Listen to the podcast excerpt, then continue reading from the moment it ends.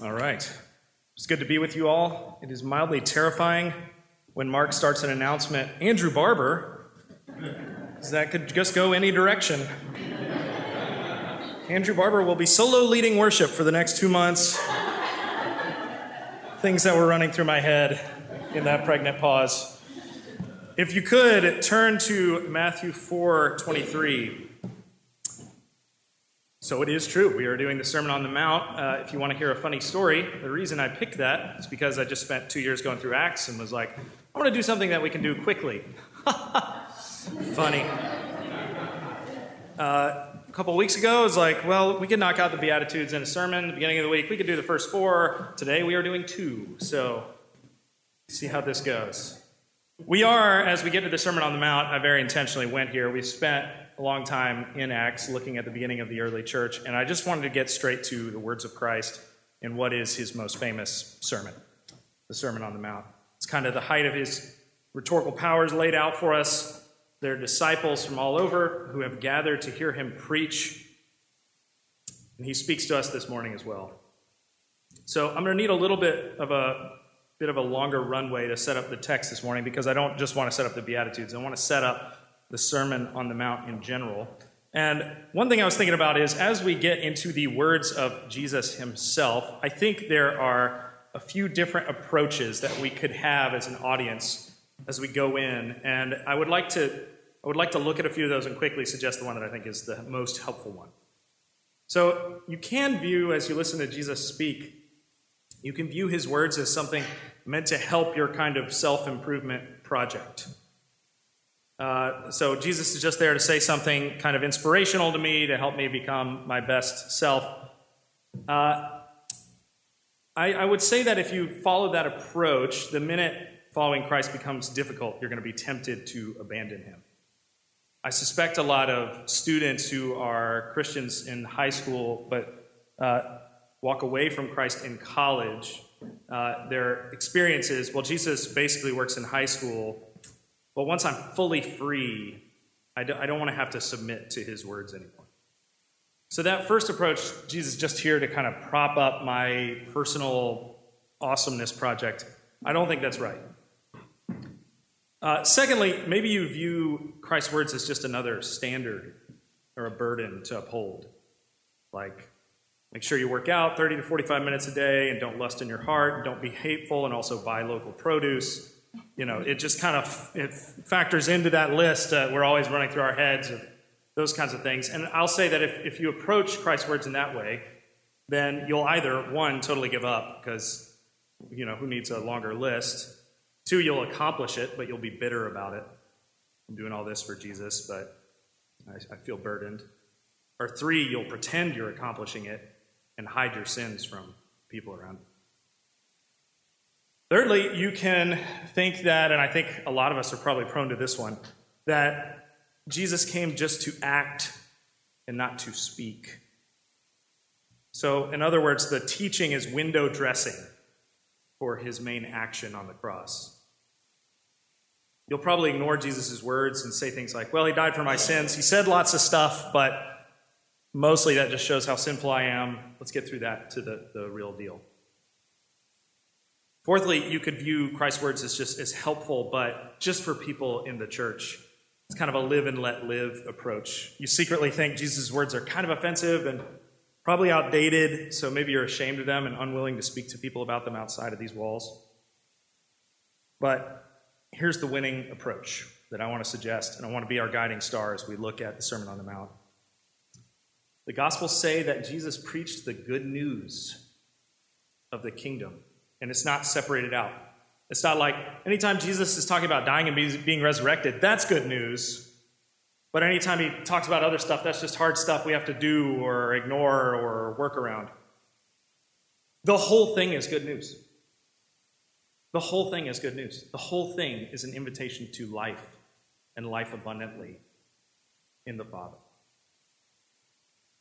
So, in this approach, we assume that what Jesus has for us today is worth paying attention. And it's good news. So, for today's passage, Jesus preaches and offers us, in the words of one commentator, a new vision for the good life. So, let's dive in. Let's hear it. Let's look at Matthew 4, 23. And he went throughout all Galilee, teaching in their synagogues and proclaiming the gospel of the kingdom and healing every disease and every affliction among the people. So his fame spread throughout all Syria, and they brought him all the sick, those afflicted with various diseases and pains, those oppressed by demons, epileptics, and paralytics, and he healed them. And great crowds followed him from Galilee to the Decapolis, and from Jerusalem and Judea, and from beyond the Jordan. Seeing the crowds, he went up on the mountain, and when he sat down, his disciples came to him, and he opened his mouth and taught them, saying, Blessed are the poor in spirit, for theirs is the kingdom of heaven. Blessed are those who mourn, for they shall be comforted. Blessed are the meek, for they shall inherit the earth.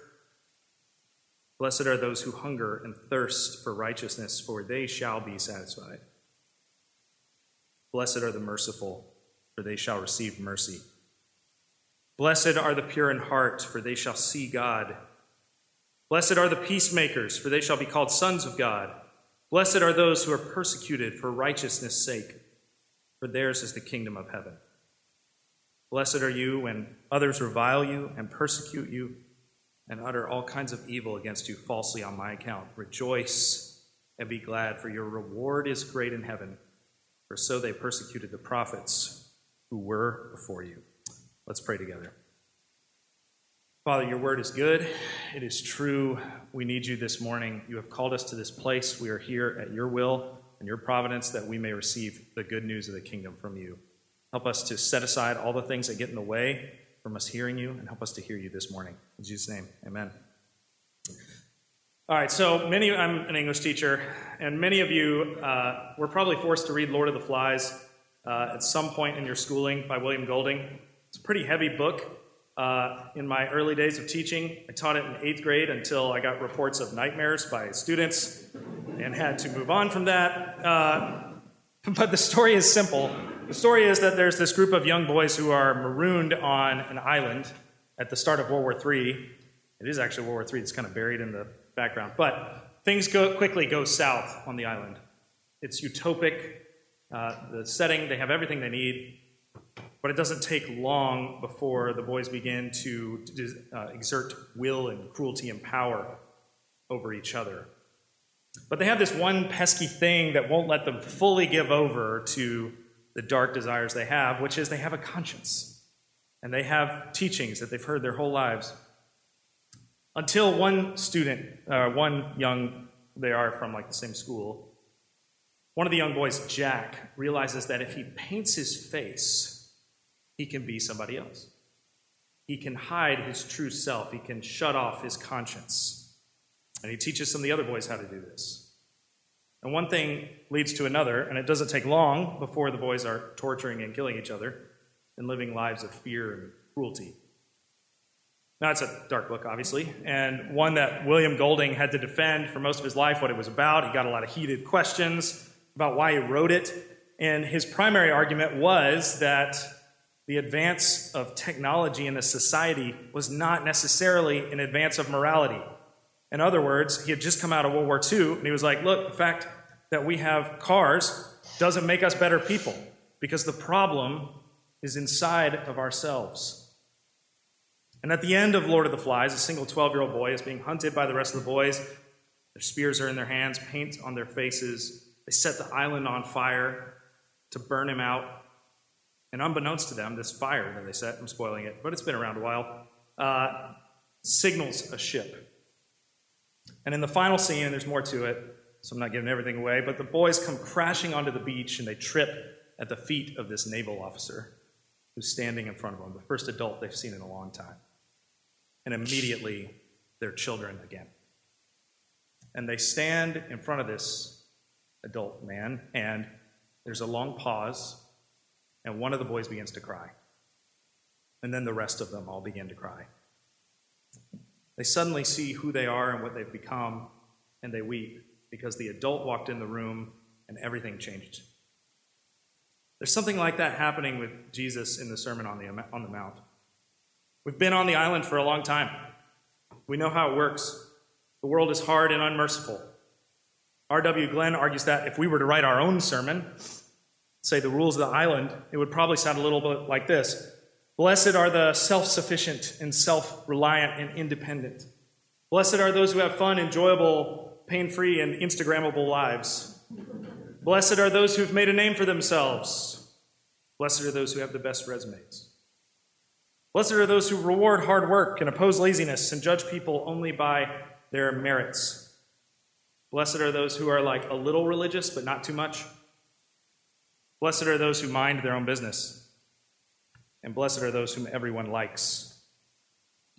For some of us, that list has actually given us a pretty sweet life. We know how to play the game, and it's worked out pretty well for us. For other of us, it's a tyrannical, it has a tyrannical hold on us. We've never been able to live up to it. And for a lot of us, we've had to pretend the whole way. But this morning, we crash on the beach, spears in our hands, masks on our paint on our faces, and we hear the good news of the kingdom of God.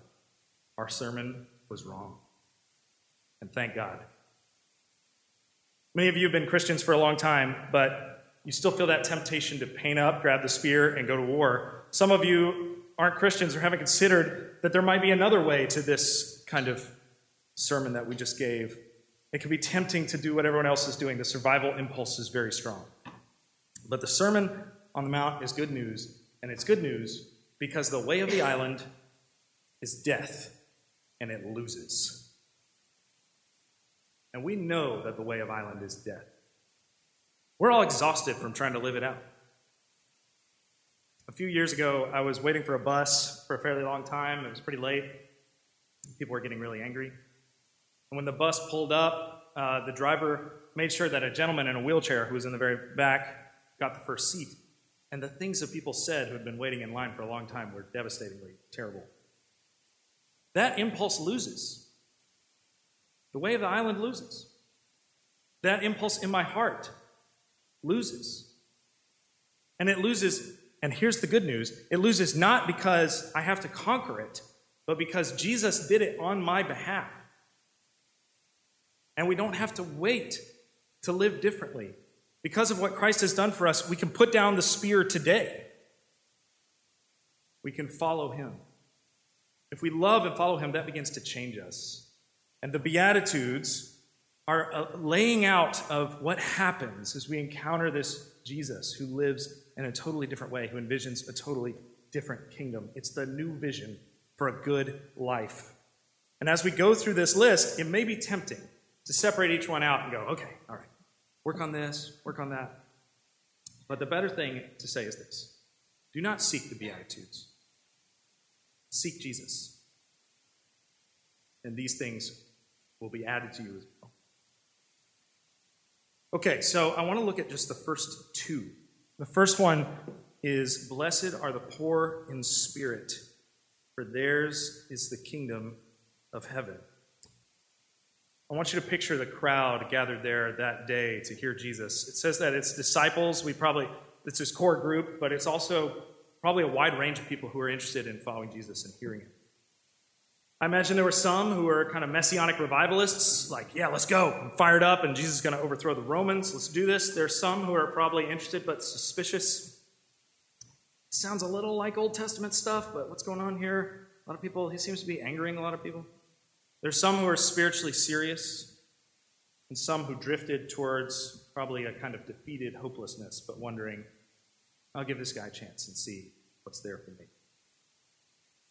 And I want to say that the integrity with which Jesus treated each person must have been overwhelming. As we follow Jesus, he does not have any respect for the hierarchy we set up. Each person for him is a potential worshiper of God made in the image of his Father, and he gives them absolute attention. Whether it's the woman at the well or the Pharisee Nicodemus at night, Jesus is unbelievably receptive to the spiritually interested, no matter who you are. We can subconsciously begin thinking this way the grace of God is only kind of tangentially available to me. I'm not the person who gets the full attention of God. I don't know enough. I don't matter enough. I'm not virtuous enough. I don't have an amazing testimony. I don't feel the Spirit like other people do. I've done so much I regret. I'm perennially anxious, envious.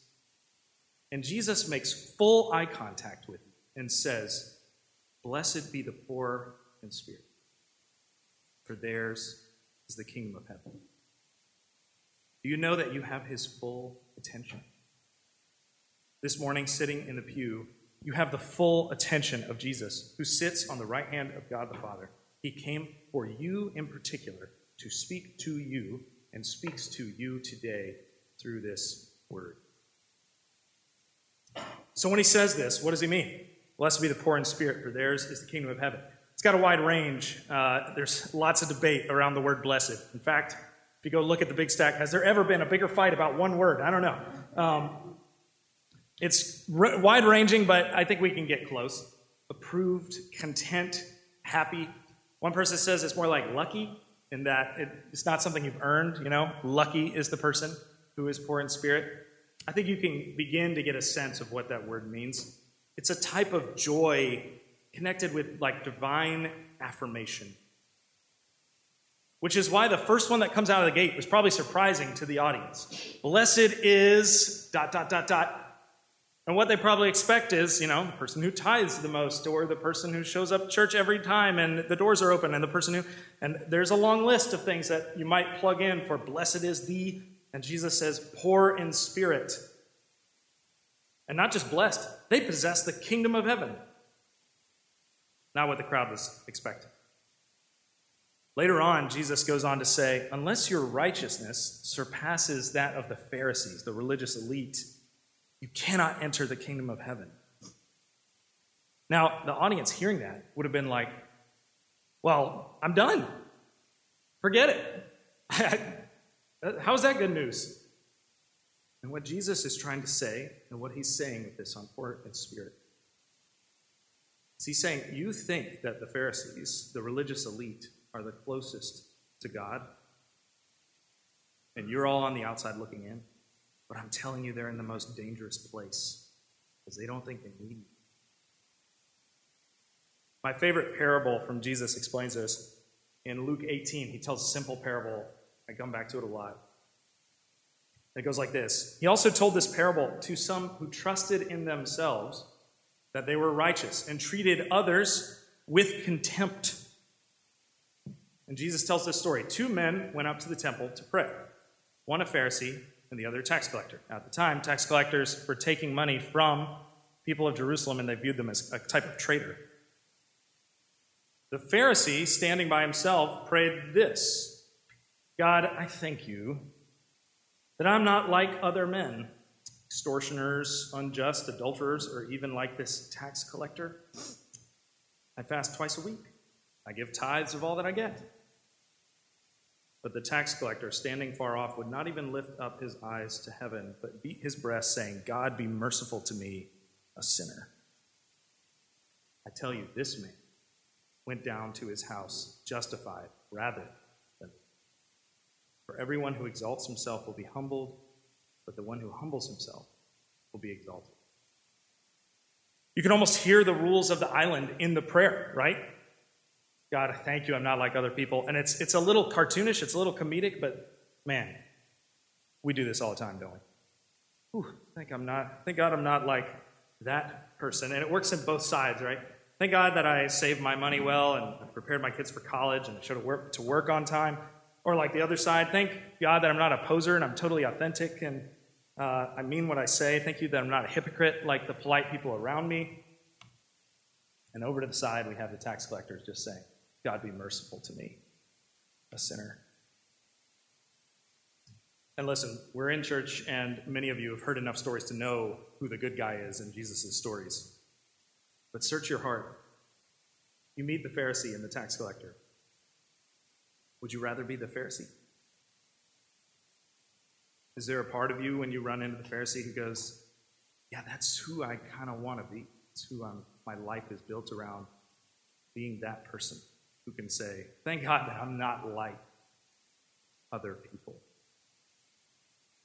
The poor in spirit are those who, in seeking Jesus, recognize that their only hope is in Christ. Isaiah 55 puts it this way Come, everyone who thirsts, come to the waters, and he who has no money, come buy and eat. Or as that great hymn, Come Ye Sinners, puts it, Let not conscience make you linger nor of fitness fondly dream. All the fitness he requires is to feel your need of him.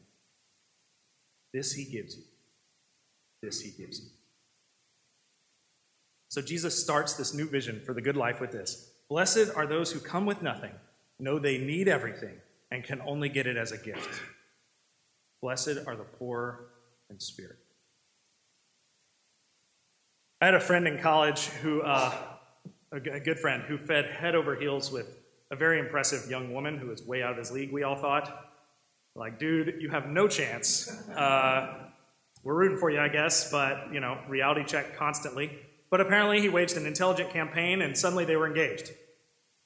Well, at some point during this engagement, he went to our pastor and said, I, I, I love her. She seems so much more knowledgeable about Christianity than me. I'm really intimidated. What could I, how can I contribute to my family's spiritual life? And my pastor said, Look, man, you know, scriptural knowledge is good. You should work on that. Prayer is essential. You need to do that. But for now, I want to tell you this repent and repent quickly. When you get in a fight and go to separate rooms, move through anger and bitterness and frustration and get to vulnerability. Give real apologies.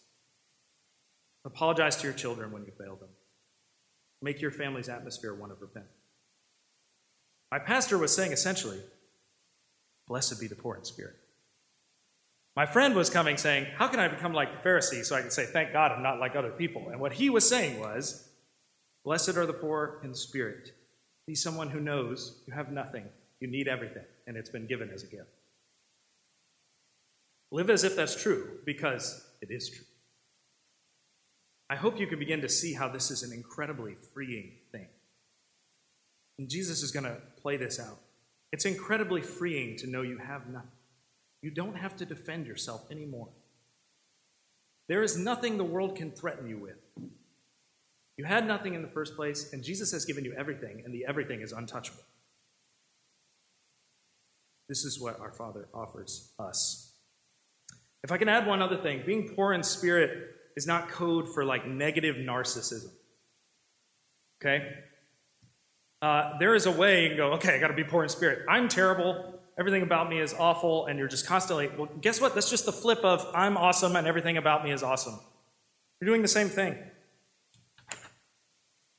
I've heard people say, you know, with all this self denial stuff, Christianity is really just a form of self hatred. But Christ is not asking you to focus more on yourself. He does not want you to go develop a grinding loathing for yourself. How does Jesus feel about you? How does Jesus feel about you? He's come to die for the people in the crowd. He comes to die for you and me. True poverty of spirit pushes us towards Christ. He's not giving a new rule, He's offering us a gift. Christ loves and cares for you. He's trustworthy with your successes and your failures.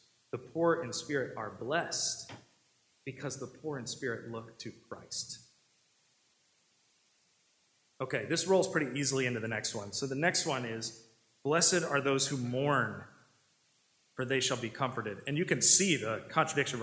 It's like saying, Blessed are those who are, like, happy are those who are sad. It's just an immediate, what are you talking about?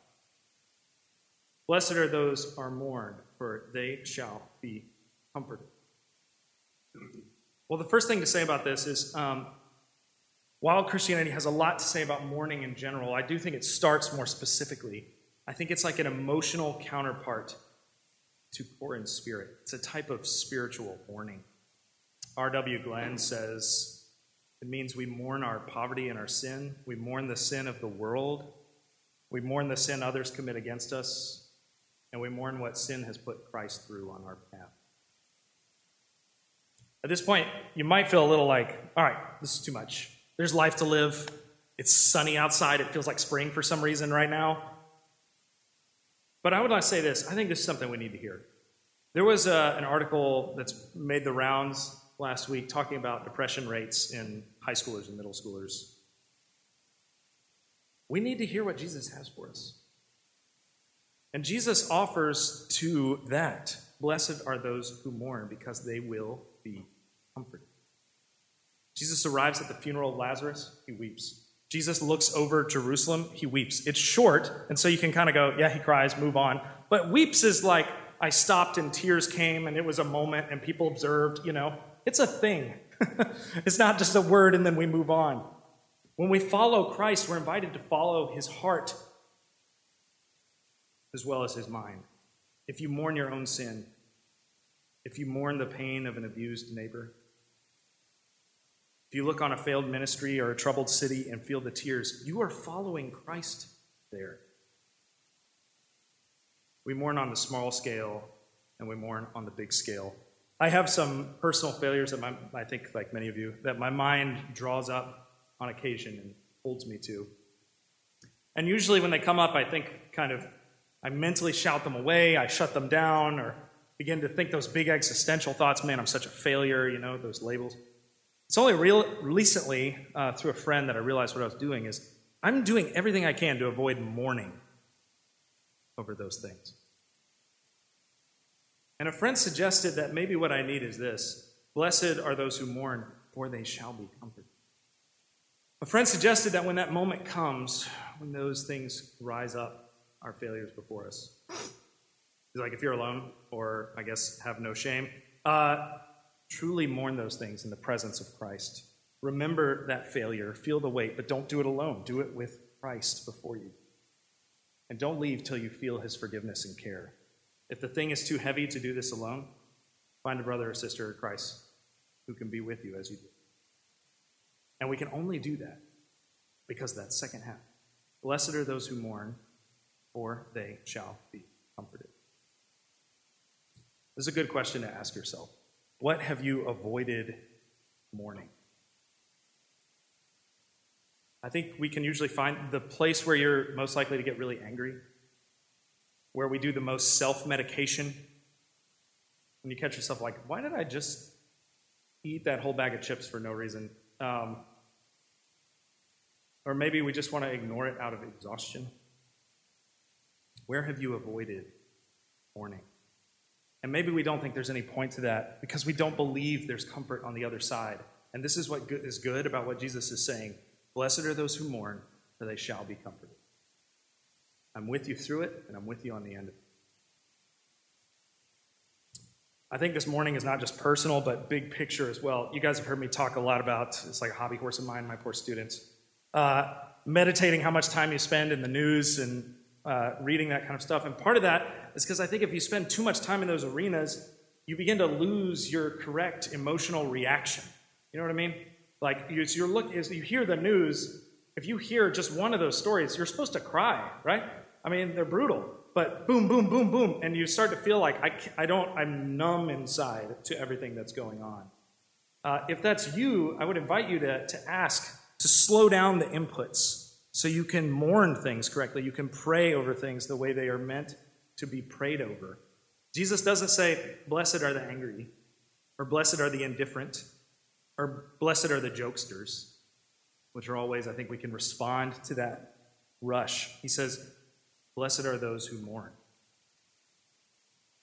Uh, and if I could say something hard here as well, I think it's good to pay attention to what types of stories you are you skim over and don't want. I think the predominantly black church in America needs our attention, affection, and prayer and our mourning. And if we just skim over it, we need to ask ourselves why we do that. We're called to have the heart of Christ for the world around us. Don't let politics obscure you. Blessed are those who mourn, for they shall be comforted and that they shall be comforted carries so much with it. Ultimately, it points to the cross where Christ defeats death and sin. But it's not just that, it's also the presence of Christ with us now through the Spirit. Do you mourn your sin? You shall be comforted. Jesus loves to forgive. He actually does. He's excited about it. It's what gets him up in the morning, if you could say it that way. It's why he comes. He loves to forgive sin. He sees people burdened by sin. He's like, ah, wait, wait, I got, I got something for you. I know you've been suffering. I'm here to give you the good thing, which is forgiveness. His presence is proof of this one. Blessed are those who mourn, for they shall be comforted. And that's why I'm here standing in front of you. Do you mourn the misery and relationships around you? Jesus is the one who sits with the woman at the well, the outcast, and says, They shall be comforted. You mourn the brokenness in the world around you? The victory on the cross promises its ultimate redemption. You can see here, too, why Jesus was so frustrated with the Pharisees. Because he looks out on this audience that's so well acquainted with grief, and the Pharisees are too busy trying to be superior to comfort them. When Judas comes to the Pharisees, the Sadducees at the end, confessing his sin, they say, See to it yourself. That's the best thing they have to offer him. Fix it yourself. How many funerals and hospital rooms were unvisited because the Pharisees didn't love the people in front of them and didn't actually mourn? And Jesus looks out over this crowd and sees people who have not been attended to and he looks out and knows the fullness of it, feels the fullness of it, knows about those empty rooms. And he offers this Blessed are those who mourn, for they shall be comforted. And I will do that comfort. I've used this illustration before, it's kind of where I want to end. And I'll probably use it again, so you're going to get tired of hearing it. But it, it has been like a, a, a North Star for me. Uh, a friend of mine um, was working in a church office and she saw, um, she saw a woman who had just gone through a really tough situation come into the pastor's office. There was a meeting. She left. The pastor came out and was kind of in a haze a little bit and just said, She's been through a really hard thing. And my friend said, How do you do this? How do you do this day in, day out? And he said, I weep I think that's right. I weep. I mourn. And if he was doing that on his own power, he'd do it for one month and go home. but he can do it because he has a promise of God. It's not sentimental, it's not Hallmark stuff. It's real comfort bought by Christ's death and resurrection on the cross. As we were driving over here, um, we were listening to Sandra McCracken's album, Songs from the Valley. She's a great worship artist, and after a particularly tough marital uh, just struggles, she wrote this one song, and in the chorus she says this It's not okay, so I know it's not the end. And what she means by that is, I think she's pointing to Revelation 21. It's like, it's really hard right now, so I know we haven't reached the end of the story. Because I know how the story ends. I want to read it for you. Then I saw a new heaven and a new earth. For the first heaven and the first earth had passed away, and the sea was no more. And I saw the holy city, New Jerusalem, coming down out of heaven from God, prepared as a bride adorned for her husband. And I heard a loud voice from the throne saying, Behold, the dwelling place of God is with man. He will dwell with them, and they will be his people, and God himself will be with them as their God. He will wipe away every tear from their eyes. And death shall be no more Neither shall there be mourning, nor crying, nor pain anymore, for the former things have passed away. The kids on the island actually did the right thing when they stumbled on the beach. They dropped their weapons and they cried. Christ looks at us in our war paint and our toy spears and offers us good news if we'll hear it. Blessed are the poor in spirit, for theirs is the kingdom of heaven. Blessed are those who mourn for they shall be comforted. Let's pray together. Father, you are good. You came a long way to deliver that message, and that message has gone to the ends of the earth. Help us to hear it now. Father, there is so much of your affection and your love that we just shy away from because we don't feel like we're worthy of it, because we don't know where it will take us. We're afraid to give it attention. We believe deep down, we are suspicious that you don't actually give us your whole heart. And everything in the scriptures scream that you do. Father, you are good to us when no one else is. You are good to us when we are not good to ourselves. You call us to follow you and offer us yourself as a gift. Thank you for your goodness. In Jesus' name, amen.